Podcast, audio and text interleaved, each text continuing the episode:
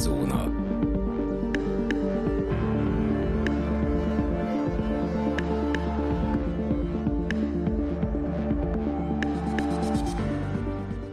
Köszöntjük a kedves hallgatókat, ez itt a Szürke Zóna Podcast, a mikrofonnál Rezső, valamint állandó vendégem Dani. Sziasztok! A mai napon folytatjuk a bűnös norvég black metalról szóló kétrészes sorozatunkat. Az előző részben elment, elmondtuk, hogy kik szerepeltek, kik a meghatározó karakterei ennek a szcénának, ami a 90-es években oly mértékben felfejlődött, hogy tulajdonképpen különböző atrocitásokat vont már maga után ez a folyamat, és most fogunk beszélni ezekről az atrocitásokról. Hogyha meghallgattátok az előző epizódot, tudjátok, hogy kik szerepelnek benne. Mielőtt azonban belevágnánk, Dániel, mi a benyomásod eddig a témával kapcsolatban? Hát ugye kibeszéltük azt szerintem eléggé, hogy maga ez a black metal ott a 80-as évek végén, 90-es évek elején az ugye hogy nézett ki, hogy azért egy eléggé új stílus volt, bár egyébként én hallottam már olyat is, hogy a filmnek a rendezője, a Lords of Chaos filmnek a rendezője, ő egy svéd bandában volt benne, és hogy Svédországban már hamarabb elkezdett kivirágzani a, a black metal stílus, és hogy valójában a filmben ezért hangzik el 8-10 alkalommal ilyen, ilyen elég erősen kihangsúlyozva, hogy, hogy true Norwegian black metal, hogy ezzel talán egy kicsit kifigurázza ezt az egészet, de hát ez nyilván nem megerősített, ez, a, ez az elmélet. De ettől függetlenül azért tényleg így, ahogy visszatekintünk, azért voltak benne durva elemek, és hát ugye eléggé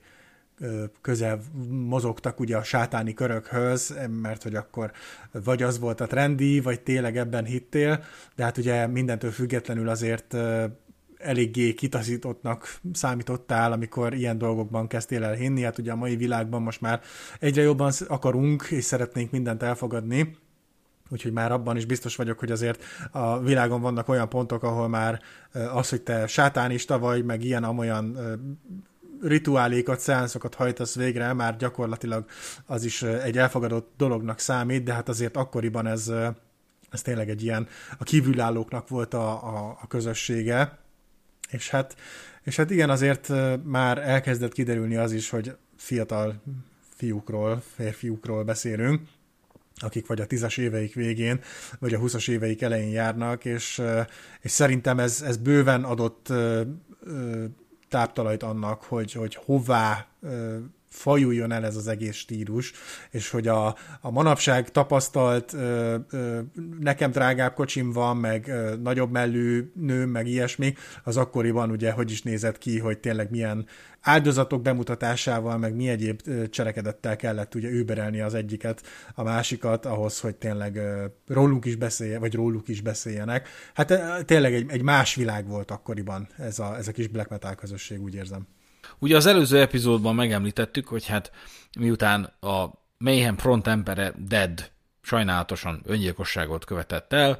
a Mayhemnek a ázsiója gyakorlatilag száguldott felfelé, egy népszerű zenekar lett, és azzal, hogy Euronymous, a zenekar alapítója létrehozta a Helvéte nevű lemezboltját, gyakorlatilag képződött egy központja a norvég black metal szénának, és azon belül is megképződött egy úgynevezett belső kör, ami lényegében egy ilyen maffia-szerűség volt. Azok, akik nagyon közel kerültek ebbe a ehhez a, ehhez a szénához, vagy ennek a szénának a mélyébe, azok gyakorlatilag a részesei lehettek, lementek a pincébe, és ott az, arról beszélgettek, zenét hallgattak, buli, bulizgattak, csajoztak, és arról beszéltek, hogy hogy hát mi mindent lehetne csinálni, csak hogy demonstrálhatóbb legyen a kiállás, az, az a kiállás legalábbis, amit a norvég black metal képvisel. Ezzel egyidejűleg párhuzamban volt egy olyan helyzet, amit megint csak az előző epizódban elmondtunk, hogy az Euronymous jogviszonyra lépett Várgal, a Várg az egy jó zenész volt, az Euronymous pedig egy rossz üzletember, és kevésbé volt autentikus, várkhoz képes legalábbis. Ugyanis amit Euronymous állított, hogy ezt kéne csinálni, keménynek kell lenni, ilyesmit kéne csinálni, hasonlók, valójában ő nem csinálta meg ezeket, a Várg volt az, aki kikérte magának, hogy ezek a dolgok elmaradnak, hogy azok az atrocitások, amik reprezentálnák a black metalt, hogy azok nem realizálódnak. És ugye pénzügyi problémák is adódtak, fogyott a Burzum lemez, amit, ami a Várknak a zenekara volt, az egyszemélyes zenekara volt, de pénzt nem látott belőle, mert Euronymous volt annyira rossz üzletember, hogy a bevételéből nem adott a, az ügyfeleinek, akik egyébként tényleg fiatal metálzenészek voltak, hozzá hasonlóan, tehát gyakorlatilag ők nem kaptak royaltit, nem kaptak jogdíjat. Elmaradt egy csomó olyan pénzzel, ami járt volna nekik. És ugye hát volt is probléma, kezdetben az, hogy ugye az, hogy nem fogy eléggé a, a, a lemez, jobban kéne fogyni, akkor biztos kapna a Varg is pénzt belőle, egymásra mutogattak, hogy kinek lenne a dolga ezt ö, reklámozni, kinek lenne a dolga ezt népszerűsíteni, a Euronymous-nak meg talán kicsúszott a száján, hogy hát csesz meg, akkor csinálj neki, csinálj neki reklámot, ha szeretnéd. Na, hát több se kellett, gyakorlatilag nem kizárt, hogy ez adta az ötletet a norvég templomgyújtogatásokhoz, mert hogy az első ilyen eset, ami egyébként egy sorozatnak a része, tehát rengeteg templomot gyújtottak fel Norvégiában, az az úgynevezett Bergen környéki Fantoft Gerenda templom volt. Ezeket a Gerenda templomokat egyébként el kell tudnatok képzelni, szó szerint fából készítettek ilyen gótikus templomra emlékeztető építményeket. Még amikor állt ez a Gerenda templom, akkor volt egy ilyen publikáció arról, hogy hogy nézett ki. Gyakorlatilag minden elemét fából építették, még a csillárt is, és gyakorlatilag ezek a gerenda templomok egy olyan időszakban épültek meg, amikor ebben az országban a korábbi vallás birkózott az újjal, gyakorlatilag a kereszténység le volt hivatott váltani a pogány mítoszvilágot. Míg a kereszténység képviselte a szigorú, elhatározott józanságot, addig a pogány viking mitológia és hitvilág képviselte az elfáradt szárnyú költészetet. Aztán a 11. században a fekete halál, avagy a pest is nagy pusztítása elől ezer fa templomban fohászkodtak az úrhoz. Az első templomokban még óvatosan hátra-hátra pillantva nem sújtja-e őket az elhagyott istenek haragja. Régen természetesen sokkal több volt ezekből a gerenda templomokból, de most arra már, még a gyújtogatások előtt is talán 30 maradt. Tehát, hogy ez egyébként eléggé fenntarthatatlan. Tehát ezekből a gerendákból nem lehet úgy templomot építeni, hogy az kitartson. Tehát azokat kikezdi az idő természetesen. Úgyhogy egy csomót rekonstruáltak, egy csomót felújítottak, nagyon kevés gerenda templom maradt meg. De hát lényegében mind, tényleg minden fából van ezekben a gerenda templomokban. Az oszlopok, a nehézkes félkörívek, a mennyezet alatt, a zsindejek, a falakon a vésetek, a padok, az oltár, Krisztus, a freskók alapját fa képezi, és mint mondtam, a csillár.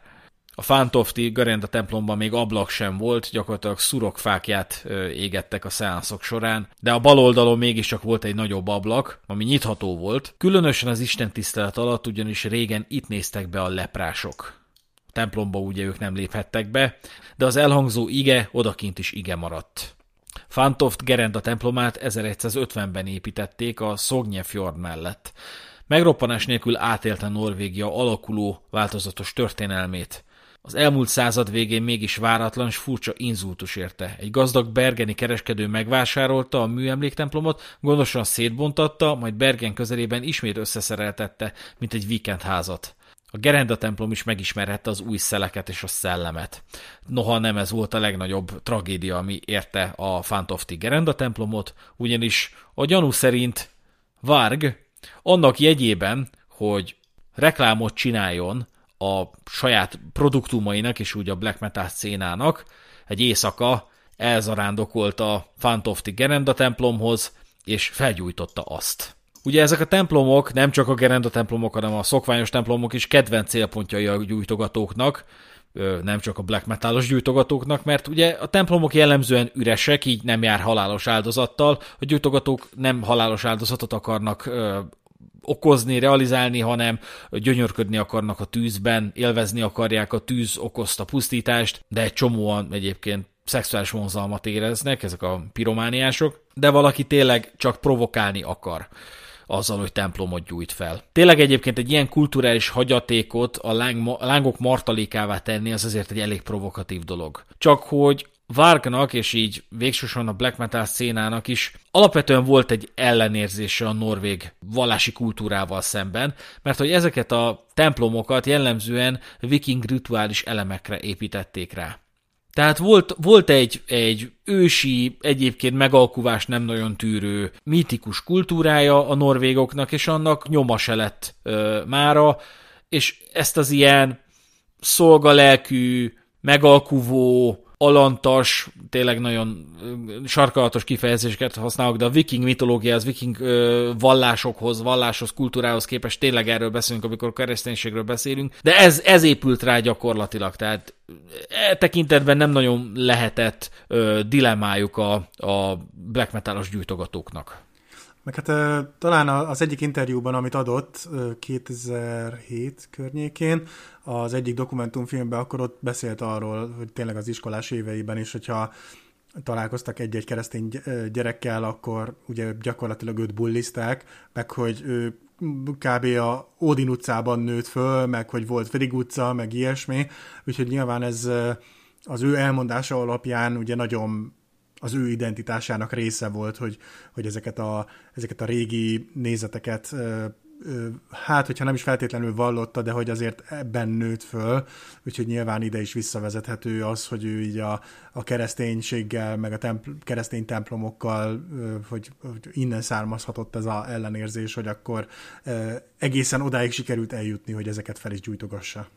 Ez egyébként egy egész trendet indított el Norvégiában. A legtöbb templomgyújtogatás Norvégiában a black metalhoz volt emiatt köthető. No, ezek nem terszerűen központilag végrehajtott akciók voltak, hanem rendkívül eseti, illetve rendkívül szervezetlen ötletek nem is nagyon lehetett senkihez se kötni egy csomót, mert hogy a norvég black metal szénának a tagjai egymást próbálták igazából überelni. Mert hogy itt van a lényeg, hogy ez a zenei műfaj, ez azon alapszik, hogy, hogy gyakorlatilag keménykednek a, a követői, vagy a hallgatói, vagy a képviselői, hogy ezt kéne csinálni, azt kéne csinálni, ilyen kemények vagyunk, olyan sátánizmus efélék. És addig-addig úgy berelgetik egymást a nagyobb és nagyobb mondással, míg nem előbb-utóbb ki kell, hogy derüljön, hogy valójában össze-vissza süketelnek, semmilyen tétje nincs a szavaiknak, semmilyen fedezete nincsen ezeknek a drasztikus megjegyzéseknek, és gyakorlatilag így esett darabjaira az inga, mert hogy Varg meg azt mondta, hogy nem, hát akkor, akkor realizálódjon ez a dolog, akkor, akkor derüljön ki, hogy nem csak pofáznak, pofázunk, hanem megcsináljuk. És egyébként a Fantovci templom lángoló romjairól készített fotó végül ki kötött a, a Vargnak az Aske, vagy Aske nevű lemezének a borítóján, ez hamut jelent, és ennek még lesz szerepe a későbbiekben. Ugye már itt ki tudott derülni, hogy hát Euronymous azért nem feltétlenül ezt képzelte el a, a black metal összefüggésben, tehát hogy ő is szerette a provokációt, de a pusztítás, meg egyébként a büntetőjogi felelősség az, az, az nem feltétlenül azonos azzal az elképzeléssel, amit ő kialakított, kvázi üzletemberként, mert hiszen lemezkiadója volt, meg lemezboltja. És ezek után történt még egy atrocitás, nevesül a Lillehammeri gyilkosság. Ugyanis egy másik tag, vagy nem tag, inkább azt mondanám ennek a szcénának az egyik képviselője, nevezett Faust, azaz Bard Guldvik Aithun, aki később az Emperor dobosa lett, sőt már szerintem akkor is az volt, de most is jelenleg az, 92-ben több készúrással megölt egy homoszexuális férfit, akinek a holtestét csak később találták, mint egy két nap elteltével találták meg. Ez a Lillehammeri olimpiai faluban ö, volt, ami ugye a 94-es norvégiai olimpiára készülve lett felhúzva, és saját bevallása szerint úgy alakult, hogy odajött hozzá ez a Magne Andreasen nevű homoszexuális férfi, és tüzet kért tőle, holott már cigaretta volt nála. És hát nem tudom, valahogy úgy közelebb kerültek egymáshoz, ez a Faust ez már emlegette azt, hogy kíváncsi arra, hogy milyen lehet megszúrni valakit, és addig-addig hergelte magát ezzel a, ebben az élethelyzetben, ugye el is jutottak egy ilyen el, eldugottabb részhez, mert hiszen ez a homoszexuális férfi abban a hitben volt, hogy itt lesz egy kis segrepacsizás, hogy Faust egyszer csak előkapta a bicskáját, és össze-vissza szurkálta itt ilyen 20-30 szúrásról van ö, szó, egyébként nem mindegy, hogy hányról, tehát a, a, hallgattam ilyen véleményeket a, a Lords of Chaos című filmről, és ugye az ilyen metal kedvelők így mondogatták, hogy hát én számoltam, nem annyiszor szúrta meg, de, de, de tényleg ez tök jól bemutatja a film, erről fogunk beszélni, hogy tulajdonképpen nagyon kiderül, hogy egy késelés hogy néz ki, hogy, hogy az, az nem egy hosszú, vagy nem egy, nem egy gyors esemény, hanem egy elnyújtott, keserves élmény, hogy kicsit szúr az ember, kicsit nézi, hogy szenved. Kicsit szúr megint, kicsit meg, megböködi itt meg ott, aztán megint nézi, hogy kiszenved a, az áldozata. És nagyjából így történt a, a Lilla Ameri gyilkosság esetén is. Ezek a bűnök pedig csak hamar így feltorlódtak, lényegében mindegyik ilyen ö, atrocitás, mert hogy ugye több templomégetés is volt, mint említettük, de többit már nem fogjuk helyre meg ö, dátumra pontosan felidézni. Azt azért elmondjuk, hogy a Fantofti az 92. június 6-án ö, gyulladt fel, és Varg saját elmondása szerint a pontos időpontja az hajnal 6-kor volt, tehát a 666 így a hónap, nap és órára vetítve kiadódik, és ennek az ő szempontjai szerint volt jelentősége, de hogy lényeg az, hogy hát elég sok, lett, sok tétel került a, a norvég black metal szénának a, a számlájára. És akkor felmerült, felmerült a Várkban, hogy hát beszélni kéne egy újsággal, és el, elő kéne adni azt, hogy hát ezek mi vagyunk, mert hogy ennek az egésznek nincsen semmi értelme, hogyha nem kötik valaki ez konkrétan hozzánk és ugye egyeztetett erről Euronimusszal, aki mondta, hogy hát ez rohadtul nem jó ötlet, tehát hogy ez, ez büntetőgi felelősség felmerülhet, eljutnak hozzánk, gyakorlatilag lesítelnek minket. De mondta a Varg, aki tényleg nem volt, ebb tekintetben tényleg nem volt egy eszes gyerek, hogy de nem, anonim, anonim lesz az interjú. De hát akkor meg mi a franc értelme van? De neki az volt az elképzelése, hogy egy újság hozza le, hogy ő tőle meg lehetett tudni, hogy gyakorlatilag a belső körhöz kötődnek ezek az atrocitások. Végül is el is jöttek hozzá a Bergenstidende nevű újságtól, ami Norvégia egyik legnagyobb újságja, hogy meginterjúvolják. A filmben tök jó kiderül, hogy ilyen nagyon gáz ö, környezetben fogadja őket, tehát hogy ilyen éjfélkor várja őket, ilyen felhúzott ilyen, ilyen fekete függönyöket, meg, meg ilyen temetési gyertyák égnek, meg ilyen kardot lóbál, meg hasonlók, és hát interjút akar ö, adni e, ezeknek, akiket ők, ők hívtak ide, ő meg a kis ilyen vazallusai ö, a lakására ezeknek a újságíróknak, remélve, hogy hát le fogják hozni a belső körnek a sztoriát. Ekkor a Varg egy újabb néven mutatkozott be, ami egyébként már jellemezte őt, ez a Count Grishnak volt, ez a Grishnak ez ugyanúgy a gyűrűk egy karakter, annak a orknak vagy urukhájnak a neve, aki meg akarta enni a pipint meg a trufát. Ebben az anonim interjúban elmondta, hogy hát felgyújtották, igen, ők gyújtották fel a templomokat, meg hát hozzájuk köthető a Lillehammerben elkövetett gyilkosság, de az újságíró Finn Bjorn Tonder hát egy kicsit kételkedve fogadta ezeket a dolgokat, mert hiszen ezek olyan információk, amit bárki tudhat a médiából, ezt önmagá, önmagadnak tulajdonítani, vagy magadra vállalni nem nagy kunst, tehát ezt bárki meg tudja csinálni, de mondta a Várk, hogy jó, nem baj, mondok olyasmit, amiből ki fog derülni, hogy mi csináltuk, amit csak a rendőrség fog tudni, meg hát mi, aki elkövettük, hogy a Fantofti Gerenda templomnak a küszöbén volt egy lefejezett nyúl a felgyújtáskor. És ezt ugye az újságírók le tudták ellenőrizni a rendőrség felé, mert hogy szerencsésebb történelmi fejlődési országokban ez azért meg is tud valósulni, hogy egy lap felhív egy ö, rendőri szervet, hogy az igaz, hogy találtatok itt egy, egy nyulat és hasonlók, mert szereztem egy ilyen információt én az újság képviseletében, és akkor lehet, hogy elmondják neki, hogy igen, ez tényleg helytálló. Tehát beigazolódott ennek a sztorinak a hitelessége, le is jött a az, a cikk a Bergen Studendébe, az volt a cikknek a címe, hogy mi gyújtottuk a tüzet, és ilyen még kellemetlen fotók látszottak rajta, mert hogy azt találták ki, mert hogy a, az újságírók mondták, hogy hát valami fotó kellene a Vargról, de hát a Varg nem akart, hogy felismerhető legyen, akkor kitalálták, hogy ilyen késekkel, meg ilyen bökő fegyverekkel így pózoljon, és közben a lelógó fekete hajával, az így takarja, vagy a sötét hajával így takarja az arcát. Érdemes rákeresni, megpróbáljuk elhelyezni a show Nagyon szánalmas szerintem. Igen, hát a, a, a kevés, hát vagy nem tudom, talán nem annyira kevés, de a néhány pontosan re, rekonstruált jelenetek között például ez volt ott a filmben is, ahol ahol ezt, a, ezt az egész beállást, meg a késeket, meg a mindent azt így teljes mértékben próbálták visszaadni, hogy tükrözze a valóságot. Hát igen, ugye a filmben itt a riporter az meg is szólítja ezt, vagy, vagy megnevesíti ezt a dolgot,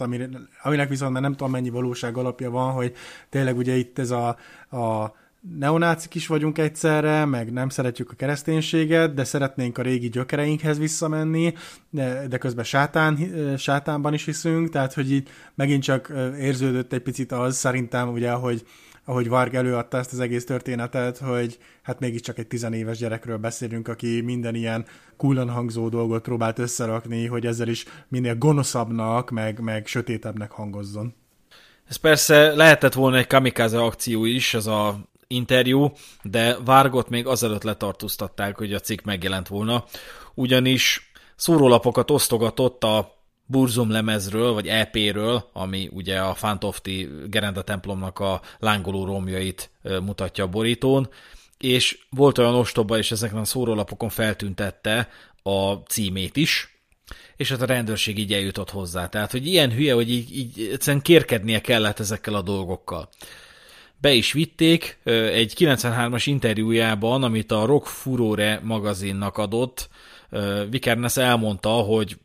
börtönrendszer az szánalmas Norvégiában, gyakorlatilag úgy fogalmazta meg, hogy túl szép itt, ez egyáltalán nem pokol, ebben az országban a rabok kapnak egy ágyat, vécét és zuhanyzót, nevetséges. Megkértem a rendőrséget, hogy dobjanak egy igazi börtönbe, és erőszakra is buzdítottam őket. Mert hogy, hát mondták neki, hogy hát figyelj, adtál egy interjút, hogy hozzátok köthető a norvégiai templomgyújtogatás, itt van a flyer, amit megkaptunk, ez a szórólap, itt szembesítették, hogy hát, hát tudjuk, hogy ti csináltátok, és mondta a Vark, hogy nem, nem tudjátok, nincs ellen, ellenem semmitek. És akkor ugye a norvégok még így, így, így ügyeskedtek is, ugye a nyugati országokba, egyes nyugati országokba nem számít bűncselekménynek az, hogyha bizétékot koholnak a rendőrök, és mondták a rendőrök, hogy de már rátok vallottak, meg már megtaláltuk a, a helyszínen a mit, ruhátok egy darabját, meg ilyes, és mondta a várk, hogy nem, nem találtátok meg. Tehát hogy felkészült volt, ez mondjuk tök érdekes, hogy, hogy nem gondolnád egy ilyen ostoba gyerektől, hogy hogy van egy lélek jelenléte, hogy ne, hogy ne vegye be a rendőröknek a csúsztatásait. De hát ezek a ilyen média nyilvánossághoz köthető fordulatok vezettek el végül is a Euronymous és Varg közti konfliktus kibontakozásához, mert hogy Euronymous eredetileg ugye önmagát nevezte ki a norvég black metal szellemi vezetőjének, Vikernes azonban szép lassan kiábrándult a vezérből, és kettejük paranoiával és gyilkos haraggal terhelt kapcsolata szükségszerűen tragédiához kellett, hogy vezessen. Mert hogy elkezdtek egymásra csúnyákat emlegetni különböző közegekben, tehát nem egymás előtt, de, de például Euronymous megengedte magának azt a kijelentést, hogy ezt a csávót ezt le fogja sokkolni, és úgy fogja megölni, tehát el fogja kábítani, és úgy fogja megölni, hogy csinál egy gyilokpornót belőle. Az angolul ez a snuff film, ugye nagyon sok elmélet fűződik ahhoz, hogy valójában nem is léteztek ezek a gyilokpornók. Legenda van arról, hogy hát ilyen nagyon, nagyon gazdag, nagyon, nagyon sok pénzzel rendelkező faszok, azok így ezzel seftelnek, hogy, hogy ilyen gyilokpornót vásárolgatnak, hogy, hogy valaki felvette, hogy megöl valaki mást, még a Son of Sam ügyhöz kötődően is volt egy ilyen gyanú, hogy gyakorlatilag az elkövető egy gyilokpornót forgatott azzal, hogy hogy össze-vissza lövöldözött New Yorkban. De abból adódott a probléma, hogy ezeket, a, ezeket az intelmeket csak így egy, egymás háta mögött mondogatták ezek a tagok, így Euronymous is, és azok, akikkel együtt voltak, együtt lógtak, azok köptek egymásra. Tehát, hogy ez, ez az a korosztályt nagyon durván jellemzi, hogy tulajdonképpen elmondasz neki valamit, és ő kettőt pislog, és már tovább adja annak, akiről beszéltél, és aztán fordítva is eljátsza ezt. Tehát, hogy ez itt is így működött, Vágnak a fülébe jutott az, hogy Euronymous erre készül, hogy hát le fogja sokkolózni, és megöli, és, és filmre fogja venni. De ezek csak, ez csak duma volt. De a Varg az egyébként utólag emlegeti, hogy, hogy nem, ezt az Euronymous egy olyan belső körnek mondta el, egy olyan belső bizalmi körének, amivel olyasmit nem osztott volna meg, amit nem gondol komolyan. Hát igen, ugye itt, itt jön már elő nagyon az, hogy ugye most már innentől kezdve csak egy félről tudunk beszélni, hogy, hogy pontosan mik hangzottak el, de azért itt is láttam ilyen ellenmondásos dolgokat, hogy ugye ez azt mondta, az azt állította, hogy a Euronymous így csavarta a dolgokat, úgy csavarta a dolgokat, szóval az a baj, hogy, hogy ugye ebbe már nehéz beletekinteni pontosan, mert ahogy én is nézegettem ugye a Várgnak a, a egy-két ilyen videóját, amit így feltöltöttek kb. ilyen reupload metódussal, mert az eredeti csatorna már nincs is fenn a Youtube-on, de hogy ott beszél arról, hogy, hogy hogy igen, itt a filmben, meg a könyvben ezt ilyen, meg olyan hülye módon ö, adták vissza, és hogy ez teljesen hazugság, de hát ö, ja, valószínűleg egy csomó mindennel kapcsolatban, itt a, a beszélgetéseikkel kapcsolatban nem fogjuk megtudni az igazságot, hogy pontosan hogy is történhetett. Igen, egyébként meglepő, hogy ez a Varg most így az 50 évével ö, milyen ilyen kelle, kellemességgel tud beszélni arról az emberről, akit halára késelt annak mm. idején. Tehát, hogy így nem gondolnád, hogy így, így csomóan azt mondják, hogy ilyen soothing, ilyen kellemes a hang színe, mások meg ugye elmebetegnek gondolják, de hogy így mondogat, így beszéli, beszél, elbeszéli a történetét, hogy mi, milyen volt akkor az Euronimus, és így írják a kommentekbe, hogy bazzeg, olyan emberről beszélsz, akit halára késeltél, hogy tudsz így beszélni róla.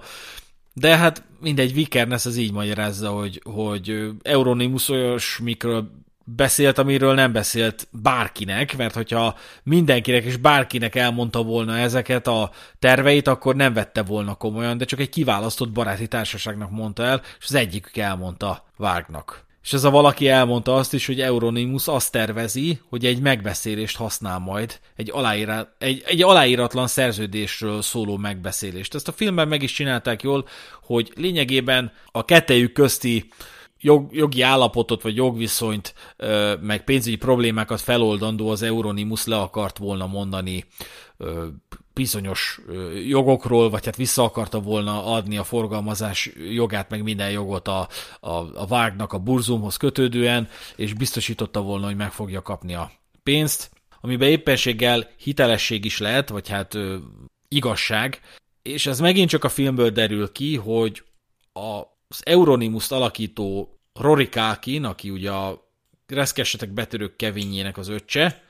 hogy az, az így, ahogy haladunk a filmben, ugye egyre inkább látszik, hogy konszolidálódik. És az utolsó jelenetekre már ugye már el is hagyja ezt az ilyen fekete ruhát, ugye korábban még ilyen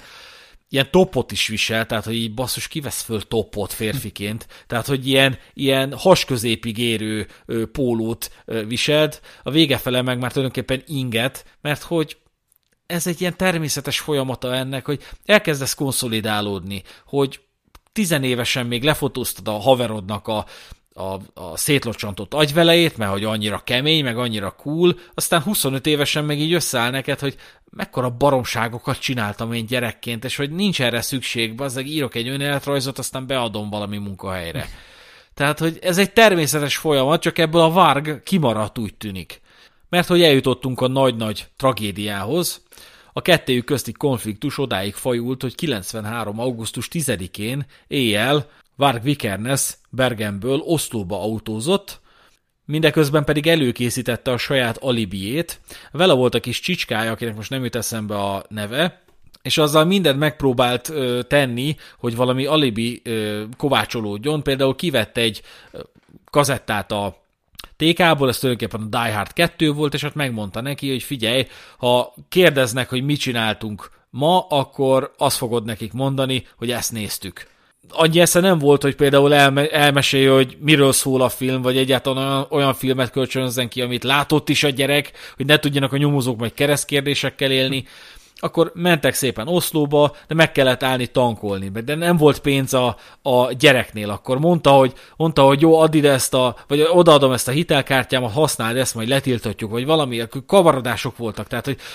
teljesen konkrétan végig lehetett követni a Varg Vikernesnek az útját Bergenből Oszlóig, Különösen, hogyha egy terhelővalomás is szól rá, mm. és hát ez szinte borítékolva is volt, mert hiszen fiatal hülye gyerekekről beszélünk, akik kerülik a konfliktust.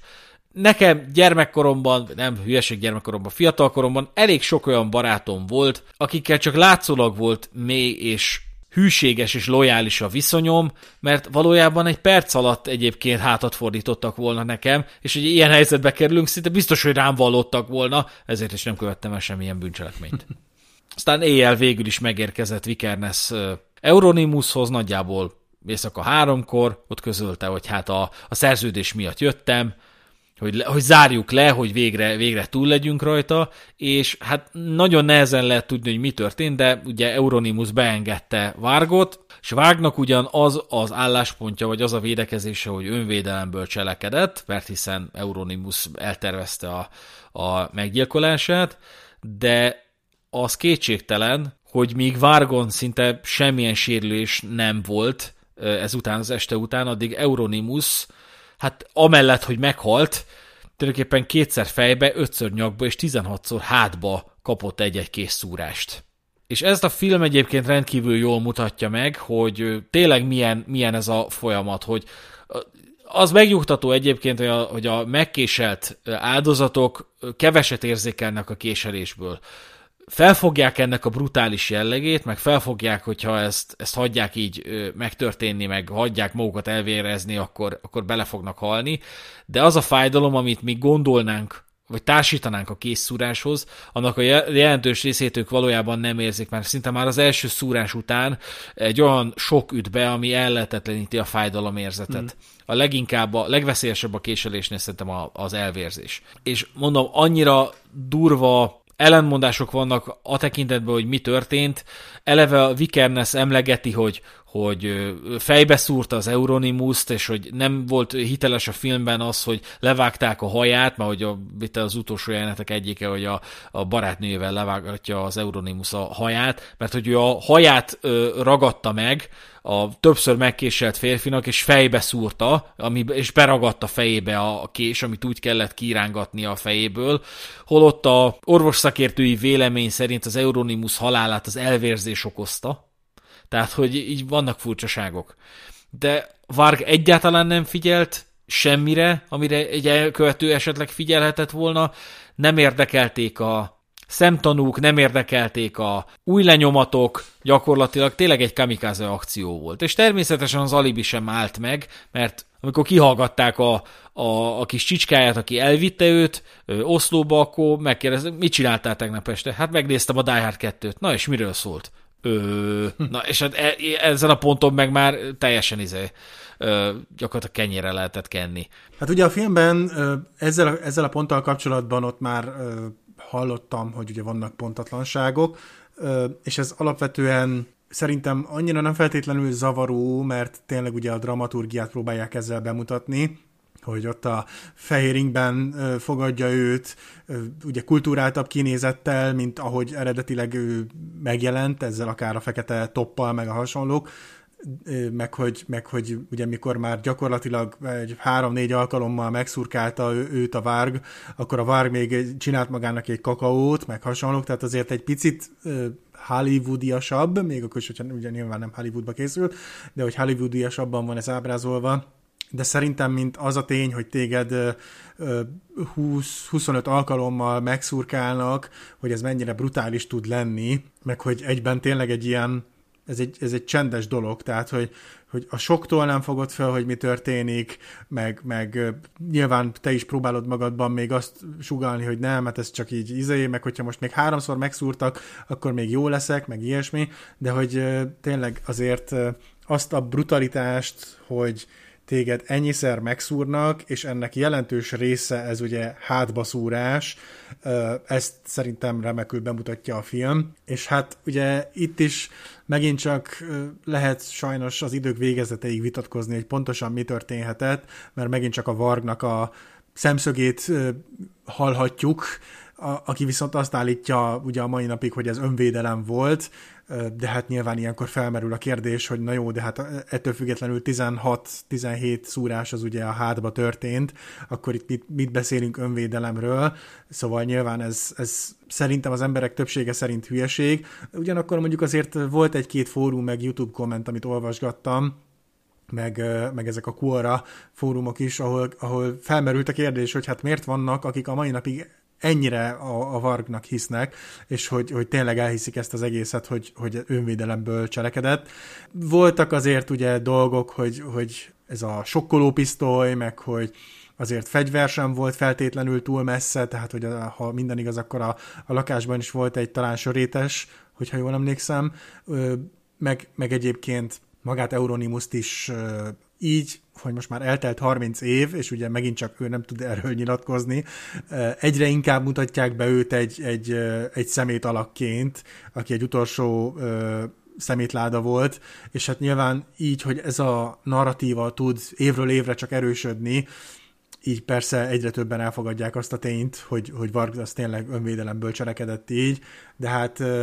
nem tudom, azért én ezt, ezt megkérdőjelezem ennyi hátbaszúrás után, hogy, hogy ezt valóban önvédelemből tette volna. Vargot egyébként eljárás alá vonták ezt követően, és rá próbálták terhelni a, a templomgyújtogatásokat is, amelynek javarészét egyébként sikerült rá terhelni,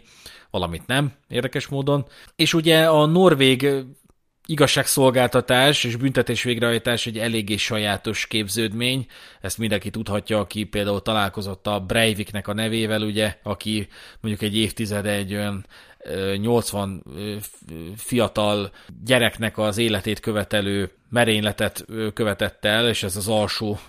határa, robbantása alatt se tudom, hogy mit, hány embert ölt meg, de mondjuk 8-10 éven belül szerintem szabadul, mert hiszen Norvégiában a 20 év a maximum, amit ki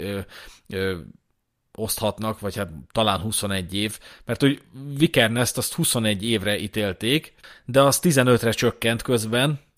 mert nyilván jól viselkedett, és 2009-ben szabadon engedték. Hmm. Azóta Franciaországban él, családot alapított, könyveket ír, és továbbra is zenél, valamint YouTube csatornáján előszeretettel beszél rajongóinak a ticső múltról. Egyben Pimaszul vállalja, hogy mivel ő volt a norvég underground zenei szcéna jogos vezetője, megtette, amit meg kellett tenni, hogy fenntartsa ezt a címet. Egyébként Faustot is kiengedték, és ahogy ő, úgy igazából mindenki, aki ebben a szcénában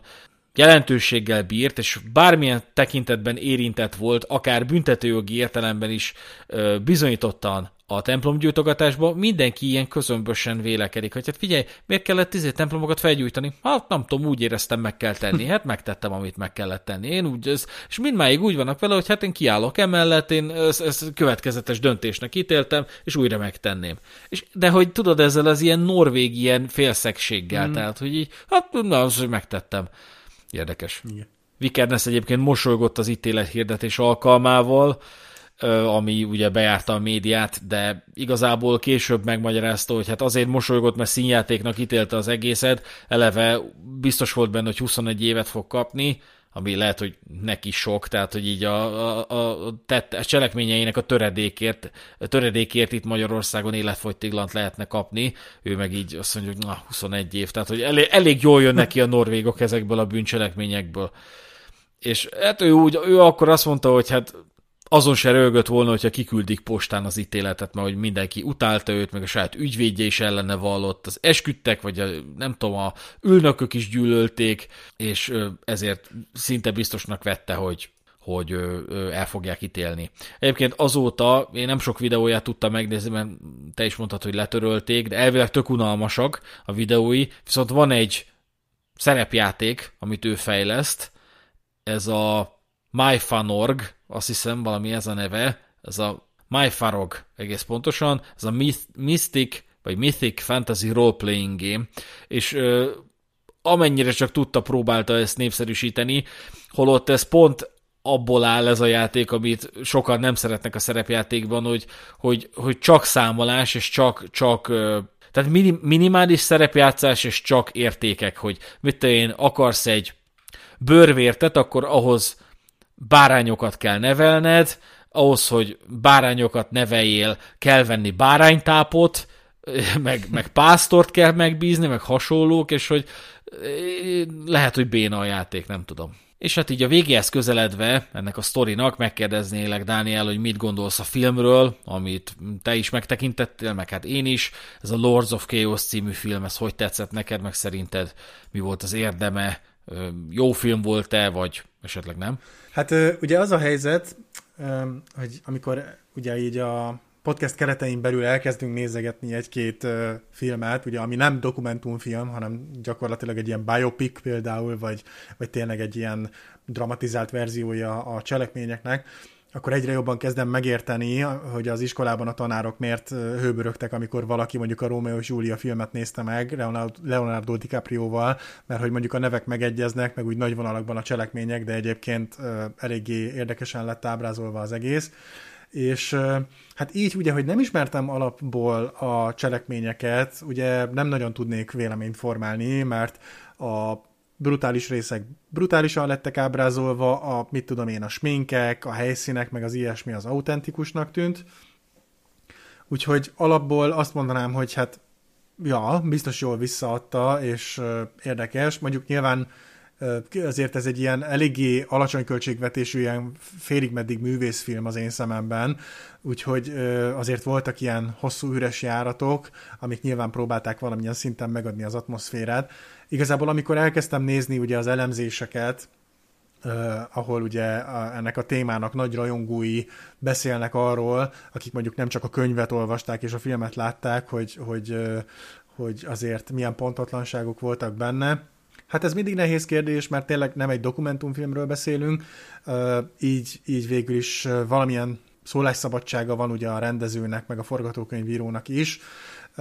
és amiket egyébként úgy kiemeltek, hogy mondjuk ugye a, a Varg meg az Euronimus hogy találkoztak, hogy az eléggé pontatlan volt, meg hogy ezt magától Vartól hallottam, hogy ő, ő azon volt felháborodva, hogy egyáltalán a film feltételezte, hogy ő bármikor is Scorpions rajongó volt, mert ugye az Euronimus így először azért utasítja vissza, még Christianként a Vargot, hogy, hogy neki ilyen, ilyen Scorpions felvaró van a, a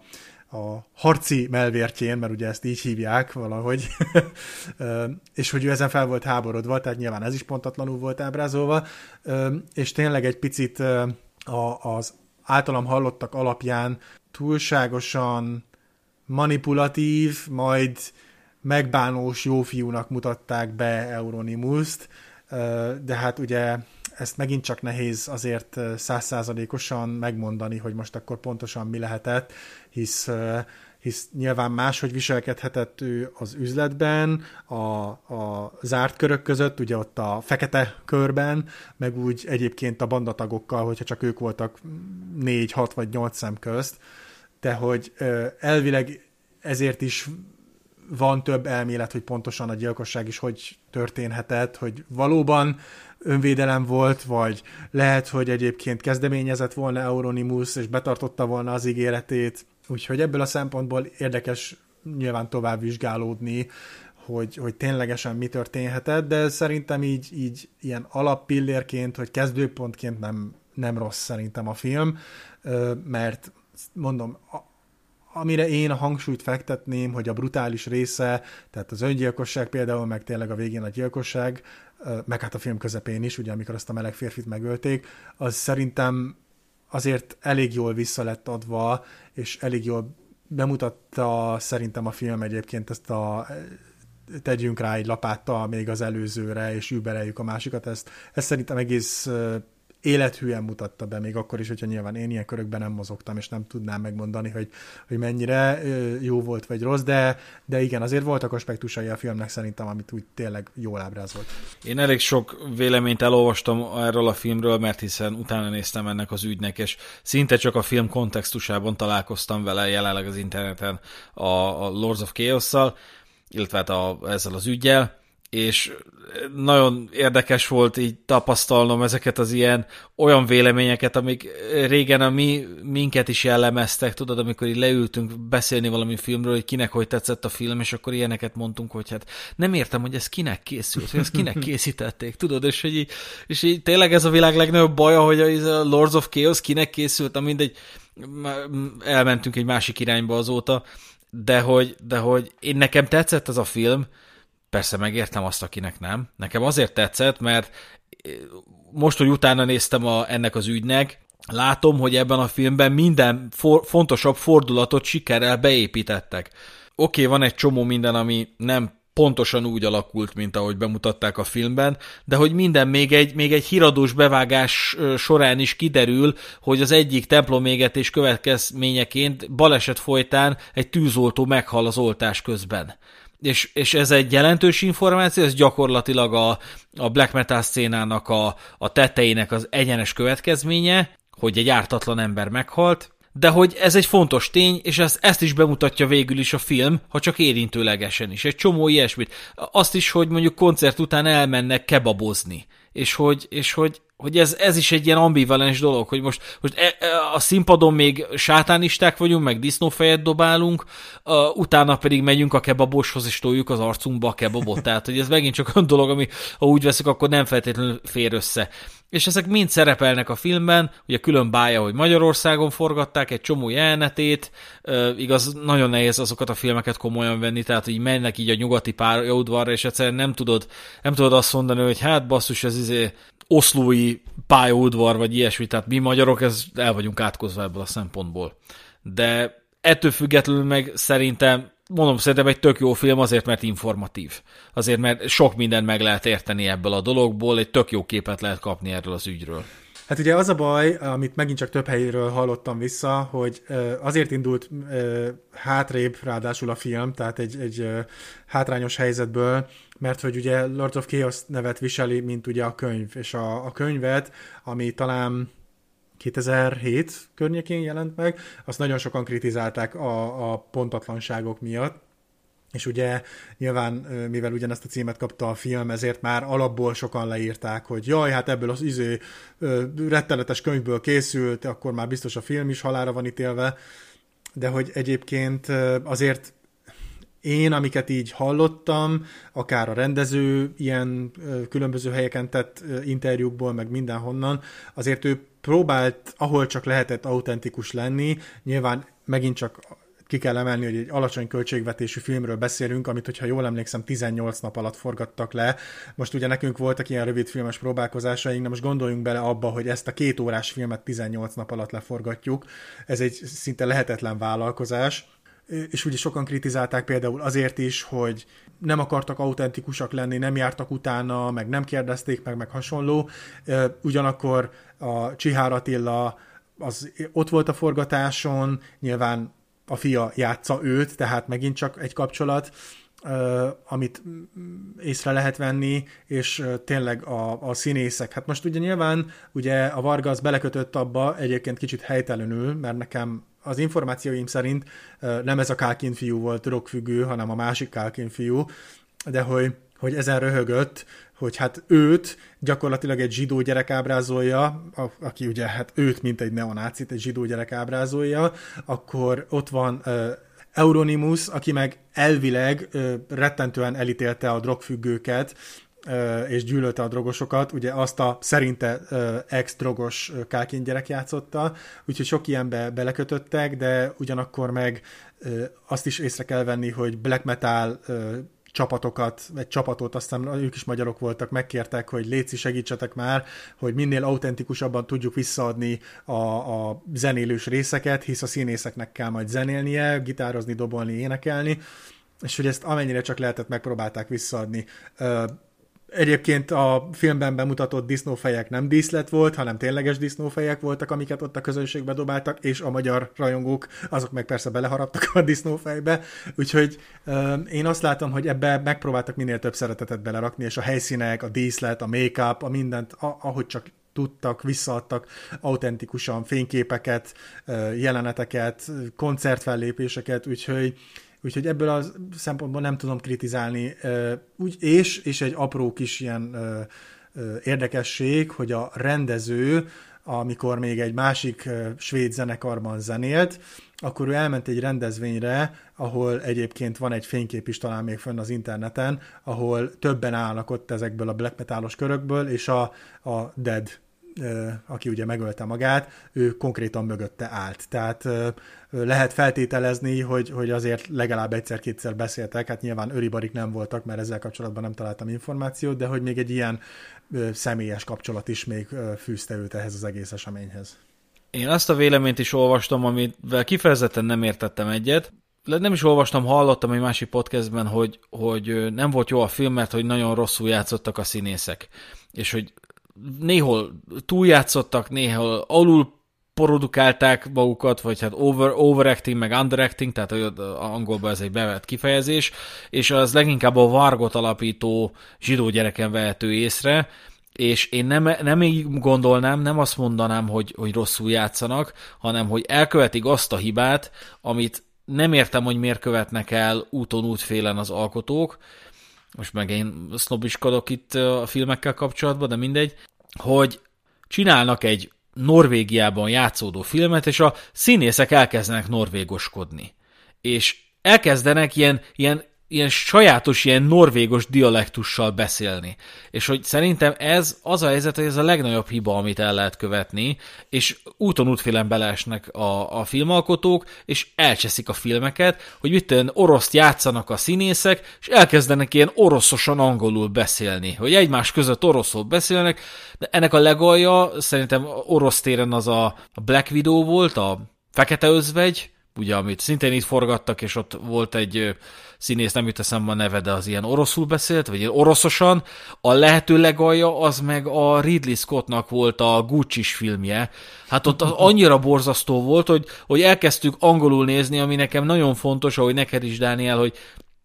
hogy, hogy, hogy, hogy eredeti nyelven nézni a filmet, és kértem a feleségemet, hogy rakjuk át szinkronra, mert nem bírom. És szinkronnal se volt jó, mert hogy ott legalább, ott legalább csak egy kicsit olaszoskodtak, de hogy mind angolul, mind olaszul, vagy mind, mind angolul, mind magyarul nyomták ezeket a gesztikulációkat, meg ezeket az ilyen pappere, puppiri, pippiri, ilyen izéket, tudod, és így, hogy miért kell ezt, tudod, és ezt annó, amikor a Csernobilról szóló podcastet hallgattam, ott mondták ezt, hogy az egy tudatos döntés volt, hogy a Csernobilban játszó színészek azok ne oroszoskodjanak, ne dialaktussal beszélnek, beszéljenek, mert akkor a színészek el fognak kezdeni, el fogják kezdeni a, szín, a dialektust játszani, és, és, és nem fog látszani a, az alakításuk, mm. mert a dialektuson lesz a hangsúly. És láss csodát, milyen lett a Csernobil, mindenki a saját dialektusán beszél, a britek britül beszélnek, az amerikaiak amerikaiul, a norvég származásúak kicsit norvégul, és, és teljesen jól működik. És talán egyetlen rohadt Facebook kommentet láttam akkoriban, hogy hát, hát nem így beszéltek az oroszok, meg az ukránok, nem így beszéltek, nem így beszéltek, tudod? És akkor jó, akkor akadj fenn azon, bazd meg, hogy izé nem, nem oroszoskodnak az angol színészek neked. És itt ez volt, és szerintem, hogyha, hogyha azt a kompromisszumot meg tudták hozni az alkotók, hogy nem Oszlóban forgatjuk le, hanem Budapesten, akkor azt a kompromisszumot miért nem tudták meghozni, hogy figyelj, te is beszélj angolul, meg te is beszélj angolul, ahogy nektek jó, nem kell itt izé norvégoskodni. Ezt, hogy ezt miért nem hozták meg? Ez mondjuk érdekes. Erre az ügyre egyébként sokan úgy gondolnak, mint a hip-hopnak az analógiájára. Ugye a hip-hopnak a, a, a sajátossága, hogy gyilkolásszák egymást a négerek, nem feltétlenül négerek, akár fehérek is lehetnek, de hogy, de hogy ugye ez a Compton, ami a hip-hopnál a Compton, az a norvégoknál a black metalban a, ez a késelgetős dolog, hogy hip-hopban van az East Side, meg a West Side, és ott lövöldözik egymást, meg, meg keménykednek, addig a, a norvég black metalosok meg itt szurkálgatják egymást. Csak hát érdekes, mert a hip-hopban legalább pénz van, de ebben nem volt pénz, tehát hogy ezek nem, nem vagyonokon vesztek össze, hanem a vagyonok hiányán vesztek össze, meg ilyen pitiáner szarságokon, mint hogy hát te azt mondtad az XY-nak, hogy meg akarsz majd ölni. Igen. Az Alice Coopernek volt még egy nagyon érdekes megszólalása a Headbangers Journey című dokumentumfilmben, ami egy ilyen másfél órás dokumentumfilm a, a metal műfajról, hogy, hogy, hogy ő imádja az ilyen norvég, ilyen black metal magazinokat, mert hogy Hát, hogy ezek a fiatalok így nagyon nyomják ezt az ilyen, ilyen elvetemült arcot, ilyen ördögvillával, meg befestett arcokkal, meg hasonlók, de amikor jön koncertezni, akkor meg így, így jönnek, hogy Mr. Cooper egy, egy aláírást az anyámnak, az anyámnak egy aláírást, és akkor mondja, mondja az Alice Cooper, hogy várjál, ti, ti, nem, ti nem sátánisták vagytok, tudod, hogy ez ilyen tök jó, tök jó kereszt kérdés, hogy most itt kéred az aláírást az anyádnak, és nem, nem sátánisták vagytok. Hát te tudja, hogy hogy van ez, és így ott, ott röhög, hogy így, hogy így me, mekkora kép képzavar ez már, hogy most akkor sátáristák vagyunk, vagy kérjük az anyánknak az aláírást az Alice Cooper-től. Ez nagyon vicces, ez a dokumentumfilm egyébként még a, a tekintetben is érdekes, hogy itt megszólalnak a Mayhemnek a tagjai egy ilyen zenei fesztiválon, nem azok, akik érintettek voltak ebbe, hanem azok, akik nem, és a, egy annyira méltatlan interjút adnak, basszus gyakorlatilag bárki, akit megkérdezett ez a filmalkotó, ez, az, az bárki, de tényleg bárki normálisan tudott válaszolni, értelmesen tudott válasz, válaszolni, és ez a, ez a két hülye, ez meg ott ül valami padon, sörrel a kezébe, és akkor budogatják, hogy, hogy fuck them, and fuck you, and fuck you, és így elkezdik, elkezdi így beszólogatni a riporternek, aki megkérdezi őket, hogy hát mi a véleményük a black metalról, vagy nem tudom micsoda. Úgyhogy én értem, hogy provokáció meg ilyesmi, de provokáció meg szánalom közt is van különbség azért. Hát igen, ugye a rendező is megkereste az összes érintett zenekart, mert ugye hát így fogalmaztak az egyik helyen, hogy a Euronymous az nagyon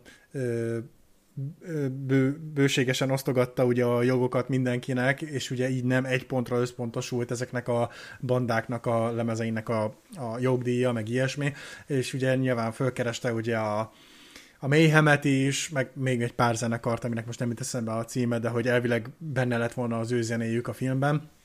és mindegyik visszautasította a rendezőt, és hát nyilván értem, mert hát fel lehet úgy is fogni, hogy hát nyerészkedni akar ebből az egész ügyből, és akkor ehhez fel akar minket használni, de azért én el tudnék képzelni egy olyan világot is, ahol mondjuk tényleg azért kéri a, a, az engedélyüket, hogy felhasználhassa a zenéjüket, hogy tényleg megint csak autentikusabban tudja bemutatni a, az adott jeleneteket, amikor ugye a szereplők hallgatják a különböző zenéket. Úgyhogy ez volt a Norvég Black Metalról szóló sorozatunk, záró epizódja, és köszönjük, hogy velünk voltatok, köszönjük, hogy el, meghallgattátok ezt a két részt, osszátok meg a véleményeteket velünk és másokkal is a kibeszélőben, várunk oda titeket szeretettel, ez volt a Szürke Zóna Podcast, én Rezső voltam, és köszönöm Dánielnek a részvételt. Sziasztok! Sziasztok!